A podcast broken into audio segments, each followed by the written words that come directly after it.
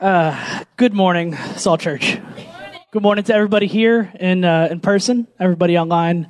Thank you for joining us. Let us know where you're watching from online. Release the kids. Also, if the uh, children have not yet been released, uh, th- they're going to be over here with Warren. We can, uh, you know, go ahead, come do- come on down if you are still in here. Um. First and foremost, I want to uh, thank Pastor Leon uh, for giving me the opportunity to speak this morning, because this is, I'm a twenty-one-year-old kid. There's, he doesn't really know what I'm about to say. All he knows is that I'm in line with God. But I just wanted to thank Pastor Leon for this opportunity to speak, as well as for his leadership over here at Salt Church. Who am I? Uh, some of you may not know me. My name is Andrew. Um, this is my third time preaching um, since I've been here in August of twenty twenty-one. Um, the first time I preached was last August, and uh, I preached about the lifestyle of worship um, and how the lifestyle of worship requires obedience and it requires sacrifice, but through that comes blessing and it comes freedom and comes salvation. Uh, the second time I got to preach was Uh, during our Right in the Eye series, um, which was about Gideon and being an extraordinary person, not just being extraordinary at something. Like, where's T J? He's an extraordinary drummer. Fantastic drummer. Um, before I move on, I just want to shout out the teams that I am so lucky to lead with, uh, praise team with, with T J and, and Alex Rubio and Stefan and Miranda. Um, just so thankful for them. Um, and then I get to co-lead this tech team with George, which is, uh, it's amazing to, to lead alongside him and to lead these, these incredible men.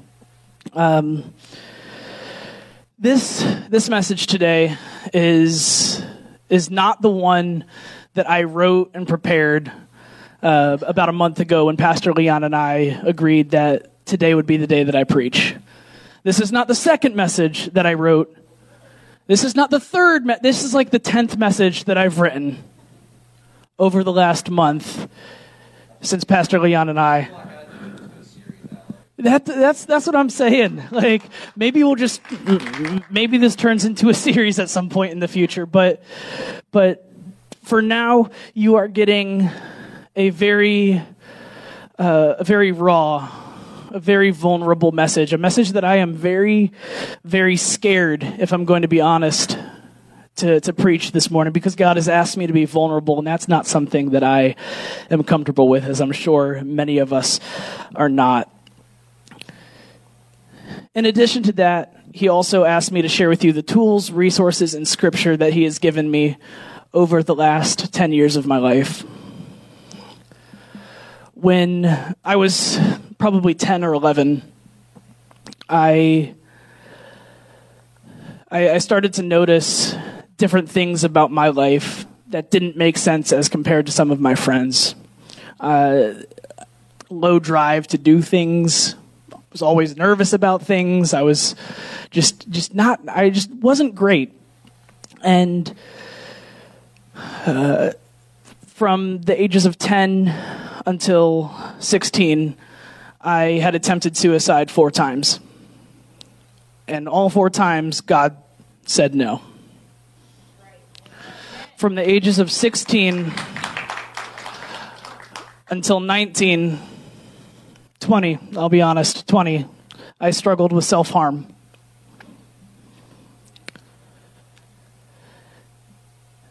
That's that's not something that I, I like to share, but God God wants to do something with that this morning. He there, there there's there's people in this room that think that they're alone in their struggles in suicidal ideation or attempts or self-harm or depression or anxiety or whatever it may be for you.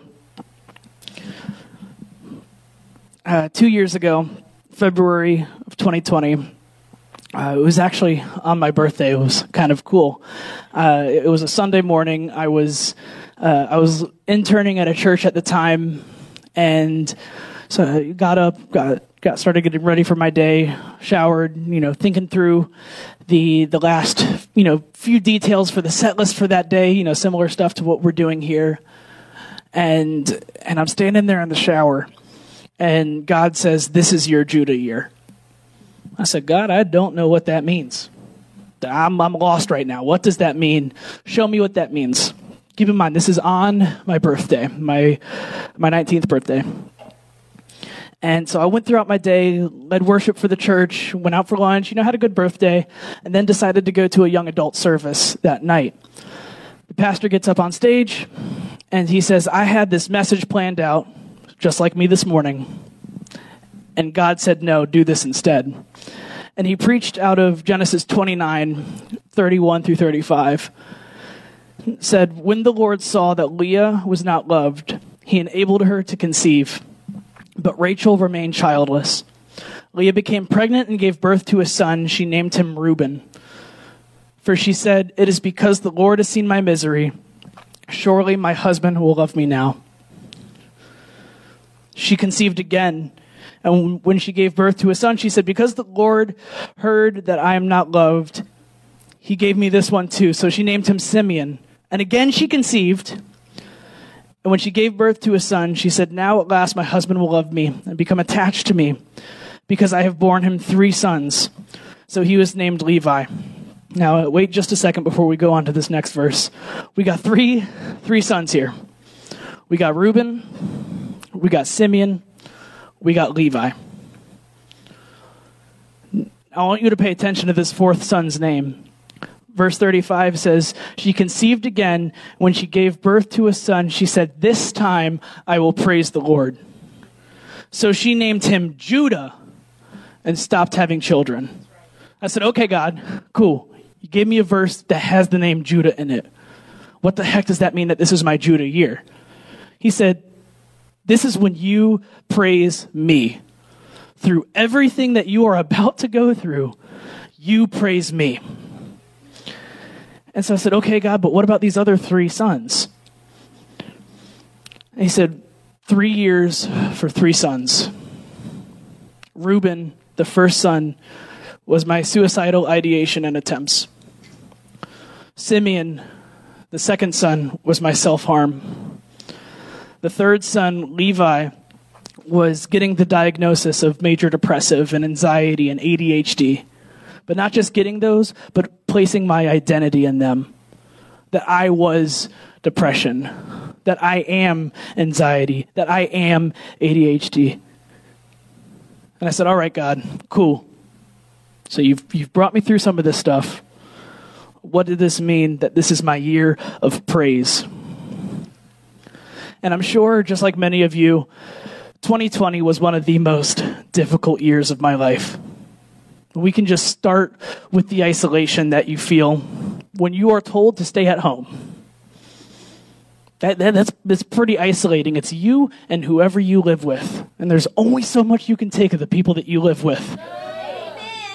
I was living with, I was living with some with some buddies from college, and we we, we there there were times that we just we hated each other, but that pushed us into further isolation. So twenty twenty, two months after God tells me this is my Judah year, COVID hits, everything starts shutting down, and I'm I'm working this job at the time. I'm working at Chick-fil-A. Nothing for Chick-fil-A. Wow, finally people are on my side. It's not good. I'm working at Chick-fil-A, and I'm working the, the front the front of house, so I'm, I'm greeting people, you know, the good old my pleasure, how many sauces do you want, all that kind of stuff, right? And, and I'm working like thirty-five hours a week or so, and I'm also going to school full-time. And so I'm like, I'm really relying on these paychecks for gas and, and, and groceries and rent and stuff like that. And my hours go from thirty-five to twenty to eleven to eight. Then they just stop scheduling me. And so I'm like, "God, what are you doing? You know that I need these finances. You know that I need these things." And he said, "Praise me." I said, "All right, cool. What does that mean?" And then if you were here in August, you remember the first point of my sermon last year was that the lifestyle of worship requires sacrifice. And so I said, okay, cool, God, what do you want me to sacrifice? I, and he said, sacrifice your finances. I said, I, I don't have any finances. I don't have any income. I'm working no hours. He goes, sacrifice them. I said, okay. Sacrificed them. Sacrifice your future. Okay, I got you, God. I'm giving you my future. I'm I'm I'm letting go, and I'm just going to let you do what you want to do. I get a call from the store that I'm working at, and, and they say, hey, we know you worked for another store. Do you by any chance know how to work in the kitchen? I'm like, of course I do. And God said, this is what happened when you praised me. You went from no hours to now you're working thirty-five again. I said, cool, that's awesome. Like, here we are. And for from from May until...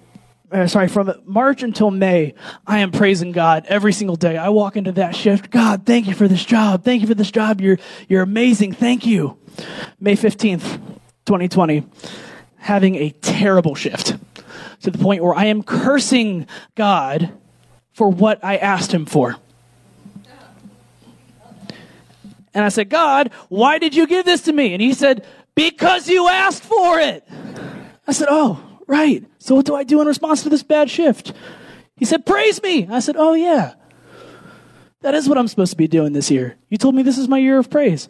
So I start praising him in this Chick-fil-A, working the fry station, actually out loud saying, God, thank you for this job. Jesus, I love you.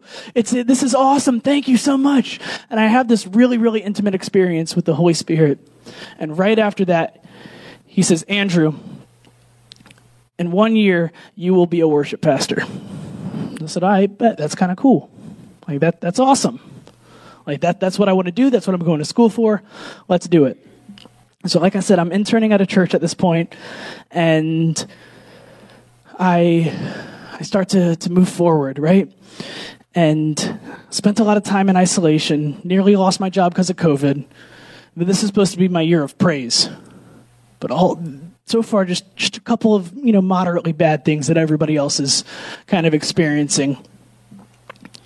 And then July eleventh of twenty twenty, um, I called one of my friends and said, man, you gotta, you, you gotta come here. I'm not doing great, not doing well. This isolation is killing me.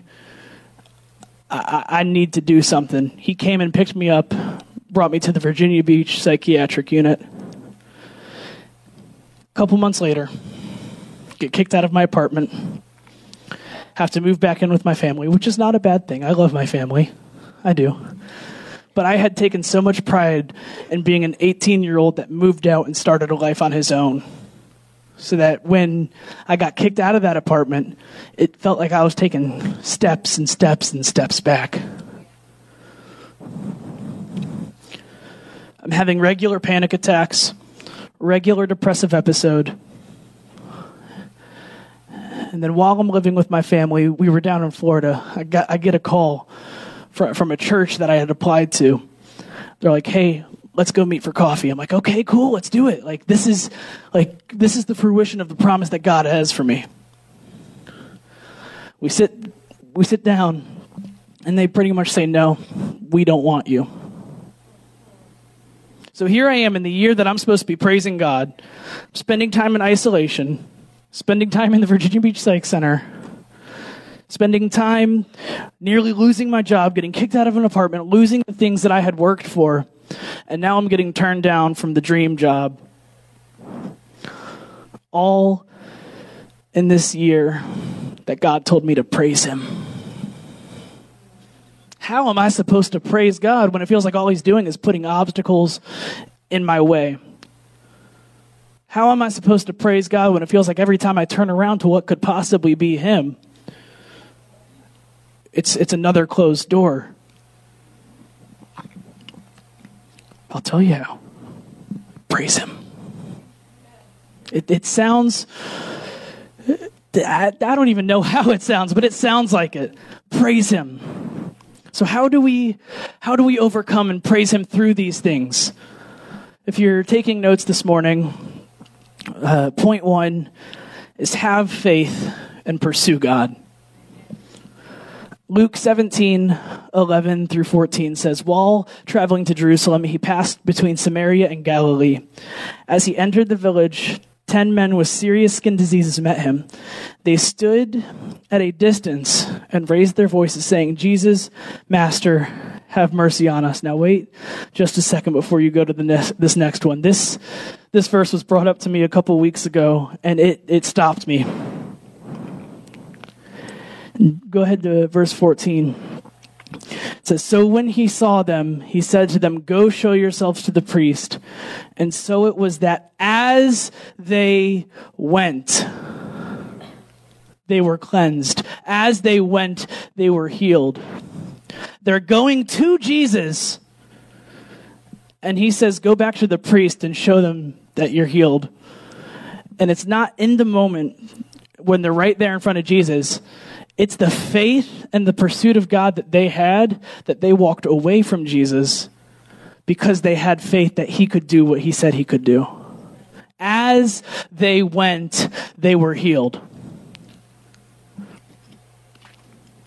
Luke eight, forty-three through forty-eight says, "A woman suffering from bleeding for twelve years, who had spent all she had on doctors, yet could not be healed by any, approached from behind and touched the tassel of Jesus' robe. Instantly her bleeding stopped. 'Who touched me?' Jesus asked. When they all denied it, Peter said, 'Master, the crowds are pressing up against you.' And Jesus said, 'Somebody did touch me. I know the power that has gone out from me.' When the woman saw that she was discovered, she came trembling and fell down before him. In the presence of all the people, she declared the reason that she had touched him and how she was instantly cured. 'Daughter,' he said to her, 'your faith has made you well. Go in peace.'" So she had the faith, just like these ten men, to go to Jesus. Right?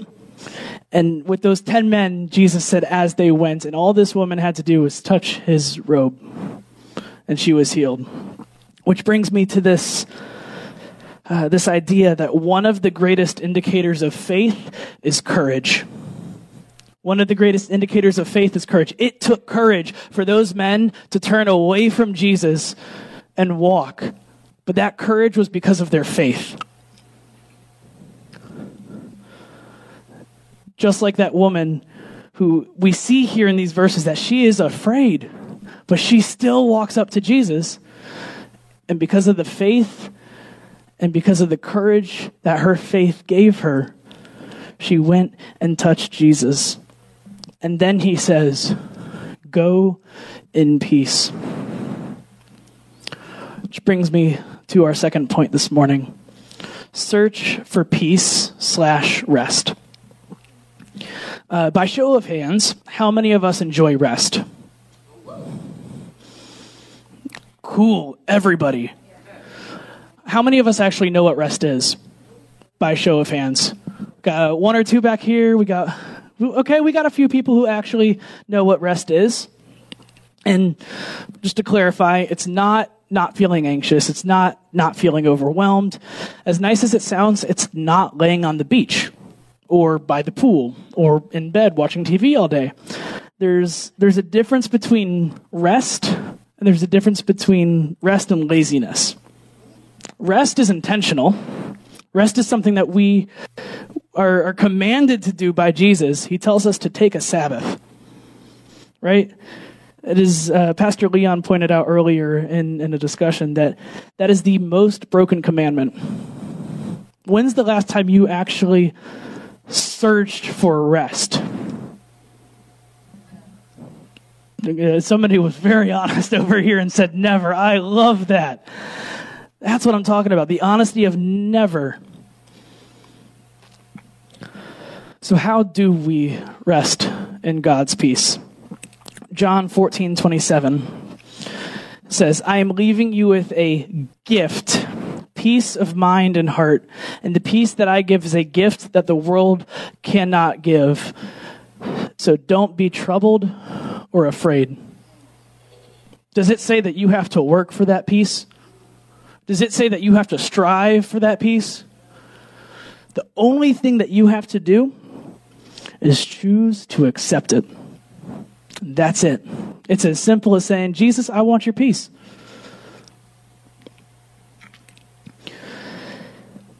have a quick question for you guys. You can answer it out loud if you want, or just in your head.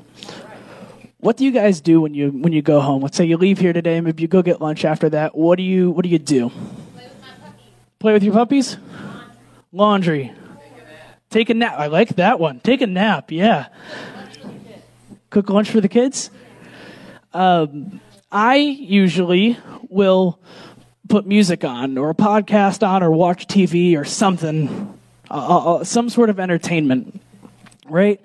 And my headphones, when I'm at home, George and Lydia can attest that if they're not playing music, my headphones are in. And it's it's that's just how it is. Very, very, very few times am I just in silence. In fact, uh, I got really, really scared of silence recently when my girlfriend asked me if she could borrow my headphones for, for a trip that she's taking this week. Y'all, I got scared. I don't want to, no, I don't want to take a couple of days without my headphones. Like, those things are always in my ears if I'm not playing music through a speaker. And then, oh, oh now you're challenged. I don't like that. You don't have to challenge me like that. But then God hit me with something.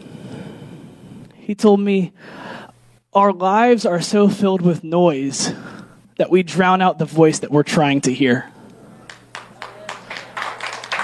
Our lives are so filled with noise that we drown out the voice that we want to hear.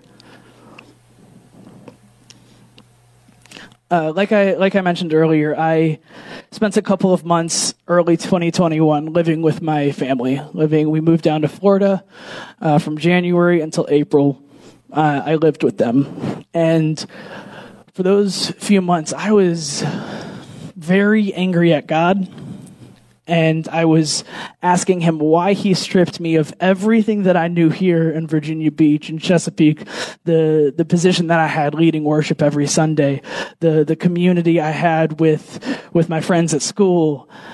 Everything that I knew was stripped away.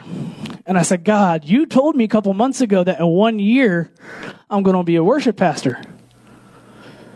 We are now four months away from that one year, and the only slight thing that I've heard from a church about me is I'm not good enough. What are you doing? Why are you pulling me out of my calling? He said, I'm not. I said, what do you mean? He said, you need to slow down, and you need to rest. It's kind of funny. It's not funny. It's a little bit funny. I I sat down two weeks before I knew I was moving with the with the two pastors that I was interning under, and uh, effectively let them know that I was going to start stepping away and I was going to leave. And they asked me, "Well, what church are you going to go to?" I said, "I don't really know. Looking at maybe Wave Church or or Salt Church or somewhere like that." And I firmly believe that if I had come here to Salt in December of twenty twenty. And saw the need of worship leader, I would have hopped in, taken it, and been done by February, two months later. But because God pulled me out of the situation that I was in and allowed me to see that my calling at that time for those few months was to just rest, I was able to come back up here rejuvenated with vision and, and, and excitement because I took time. Whether I liked it or not, I took the time to rest. Understanding that this peace that we have, the privilege to rest in, is a gift. Just understand that that peace that we get to rest in is a gift. So now that we know what God's peace is, let's ask ourselves the question, have we actually entered into it? Psalm forty-six ten. Uh, a lot of people know this verse, but they just know it until, until God. He says, be still and know that I am God. And that's where a lot of churches, a lot of people leave it. But it, then it says, I will be exalted among the nations and I will be exalted in the earth. This, uh... This brought something out of me as I was looking at it. It says, First it says, be still and know that I am God, right? No stillness. And then it says, I will be exalted among the nations. I will be exalted among the earth. It says, people will know me. I will be praised and exalted. The person, I'm gonna, this is, this might step on toes. The person who does not know stillness does not know God. Amen. The person who does not know stillness does not know God. And for so long in my life, I have been running from that stillness. When I thought I was running with God. And that's what led me to that place last year in January when I had to move down with my family and felt like my life was uprooted. It wasn't until I stopped and was still that I could clearly hear God's voice say, you're in your calling by resting right now. I have a, I have a buddy Um, named Josh, and he was one of my worship leading uh, kind of mentors when I was in college. And there was one night I I, I just got th- this really big press on my heart, like just go drive around Virginia Beach, pray, text people to see if they need prayer.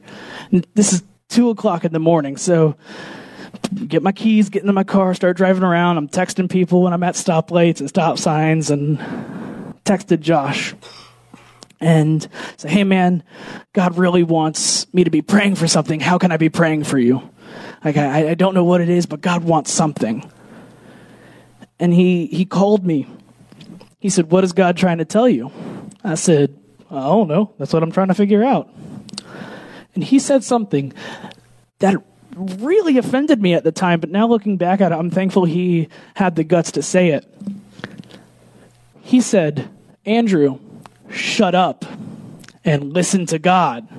I said, no, no, no, no, no. He wants me to pray. He wants me to talk to him. He goes, no, no, no, no, no. He wants you to be quiet. He wants you to just be quiet. He wants you to be still so that you can know him.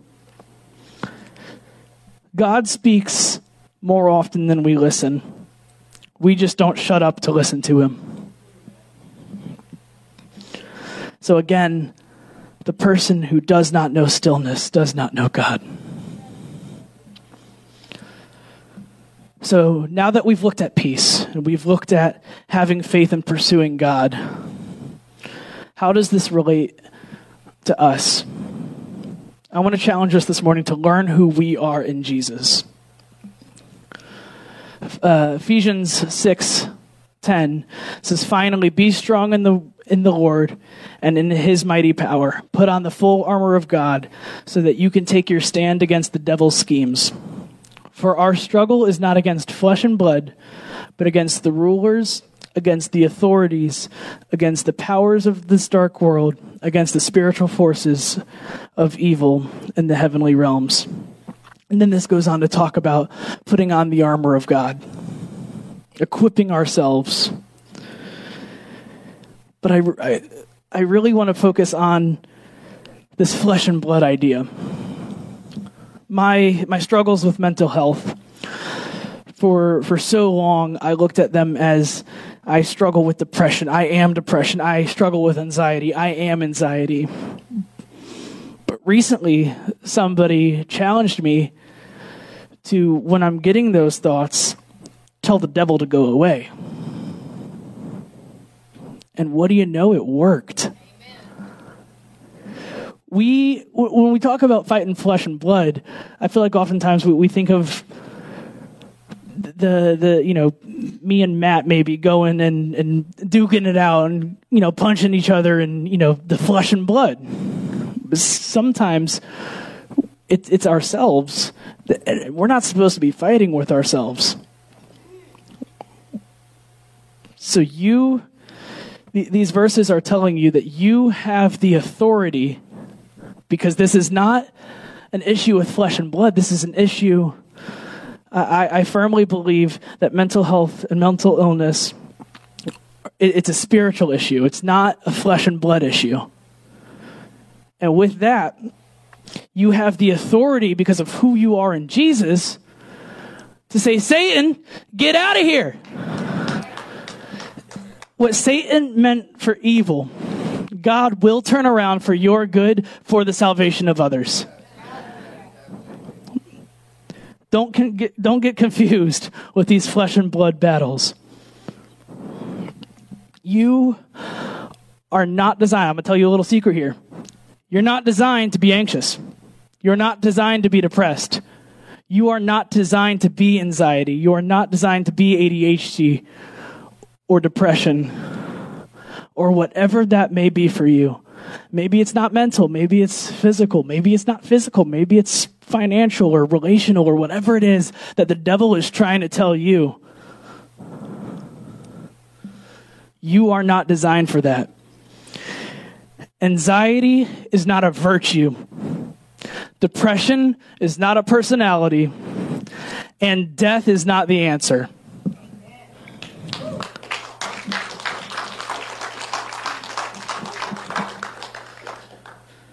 Because of Jesus, you are enough, you are cared for, you are seen, you are forgiven, and you are free. Um, I'm going to have, can you throw up the next slide for me?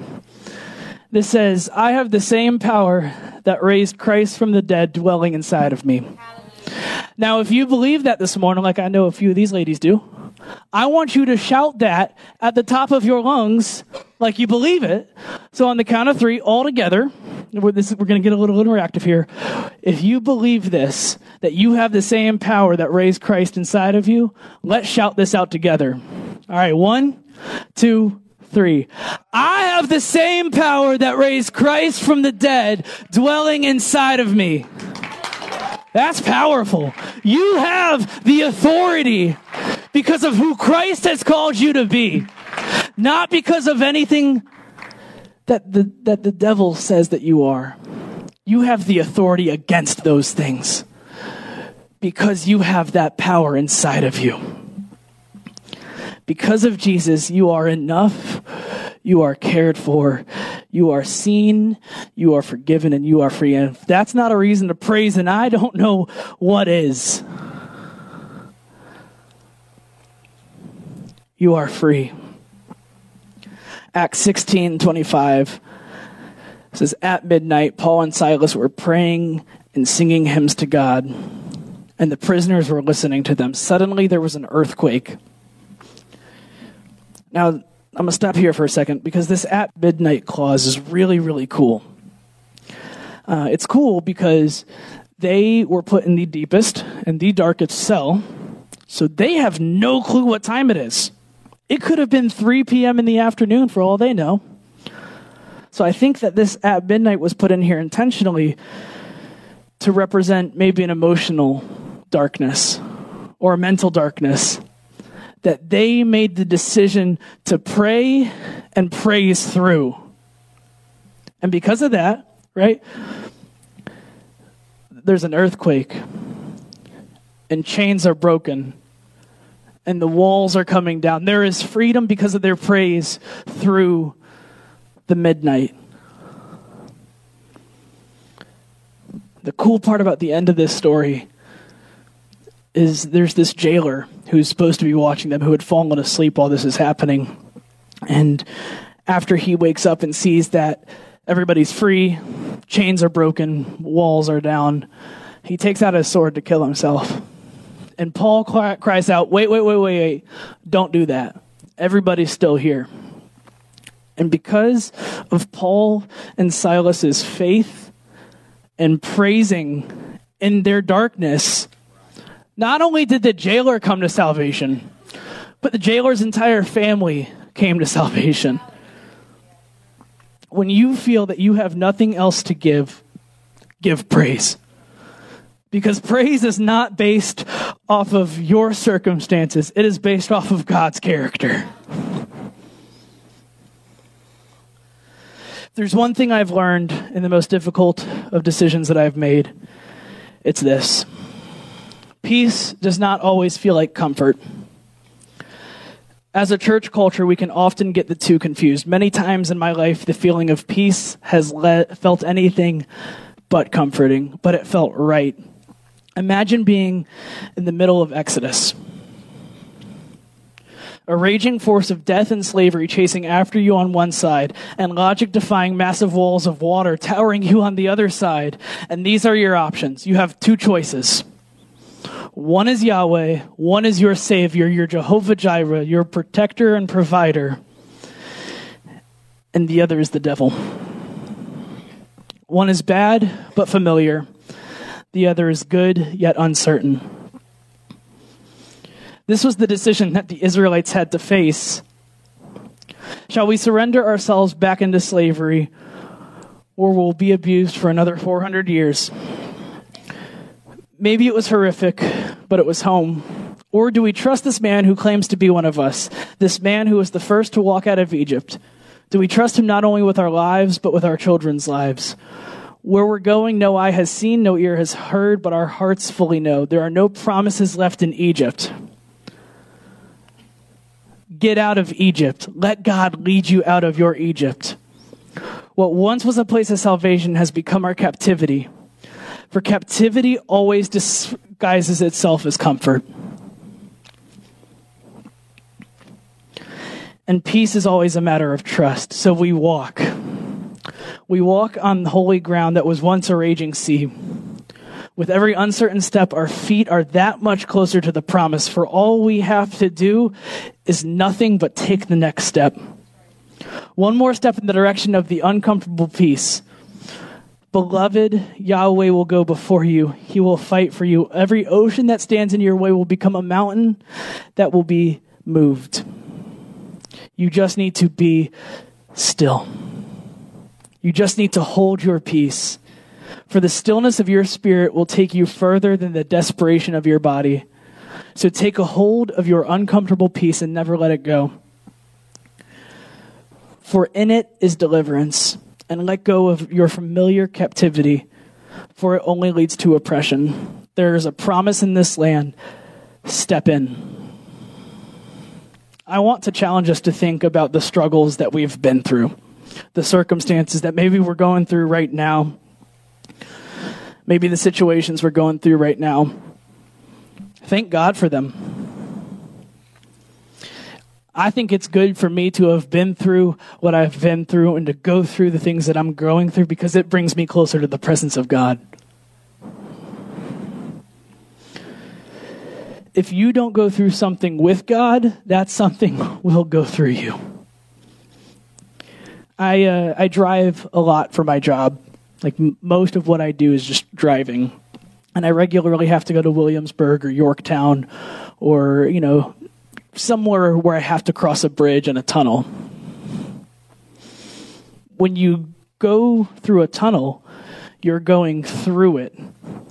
You don't get to it and then just stand in the middle of it like, what, like, what am I doing here? In the same way, God is going to not only lead us to these circumstances, but he is going to lead us through them, should we choose him. You are going through something. You are not staying there. God will use situations and circumstances to push you closer to him. So many times we look for God to change our circumstances before we ask him to change us. So lift up your circumstances, your situations, your thought processes, yourself, and watch God do amazing things in you. Pursue God through these circumstances and watch him do amazing things in and through you. Seek peace through your circumstances and watch him do amazing things in and through you. Praise him through your circumstances and watch him do amazing things in and through you. So I want to ask us a question, and I want us to be honest. I've been very vulnerable and honest for the last thirty minutes. Is anybody going through something right now?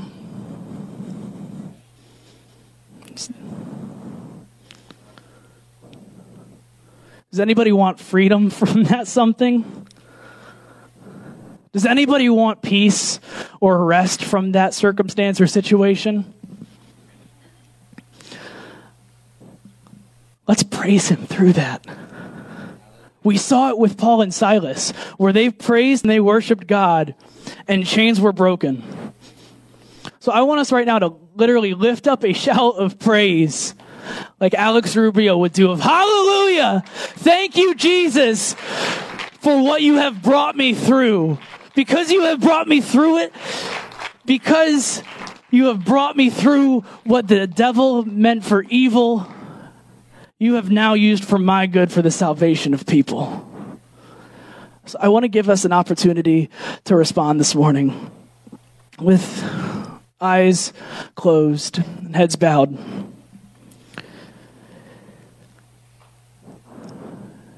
Is there somebody in this room or online that you, you feel like you're at the end of the road? You feel like you are stuck,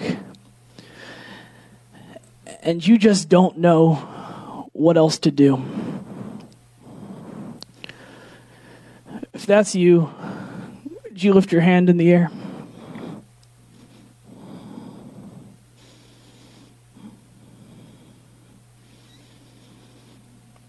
I want to pray for you right now. Jesus, I lift up those people that just raised their hands, the people whose hands are raised right now. Jesus, touch their hearts. Remind them of the authority that you have given them. Remind them that their battle is not against flesh and blood, but it's in you that we have the same power that raised your body from the dead. And similarly, if you're in this room and you know that you are not, you're not following Christ, you're not a believer, and you want to make that decision today, would you also raise your hand?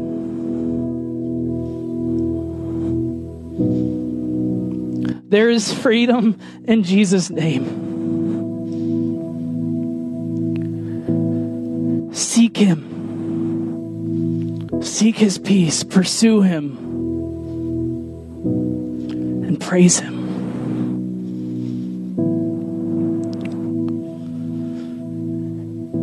Jesus, we love you. Jesus, we praise you. Thank you for the breath inside of our lungs, God. Thank you for leading us through the circumstances and situations that you have led us through. Thank you that your name brings freedom. Thank you that you give us the choice to accept your peace, God. Thank you for that gift of your peace. Jesus, we love you. Jesus, we praise you. It's in your name that we pray.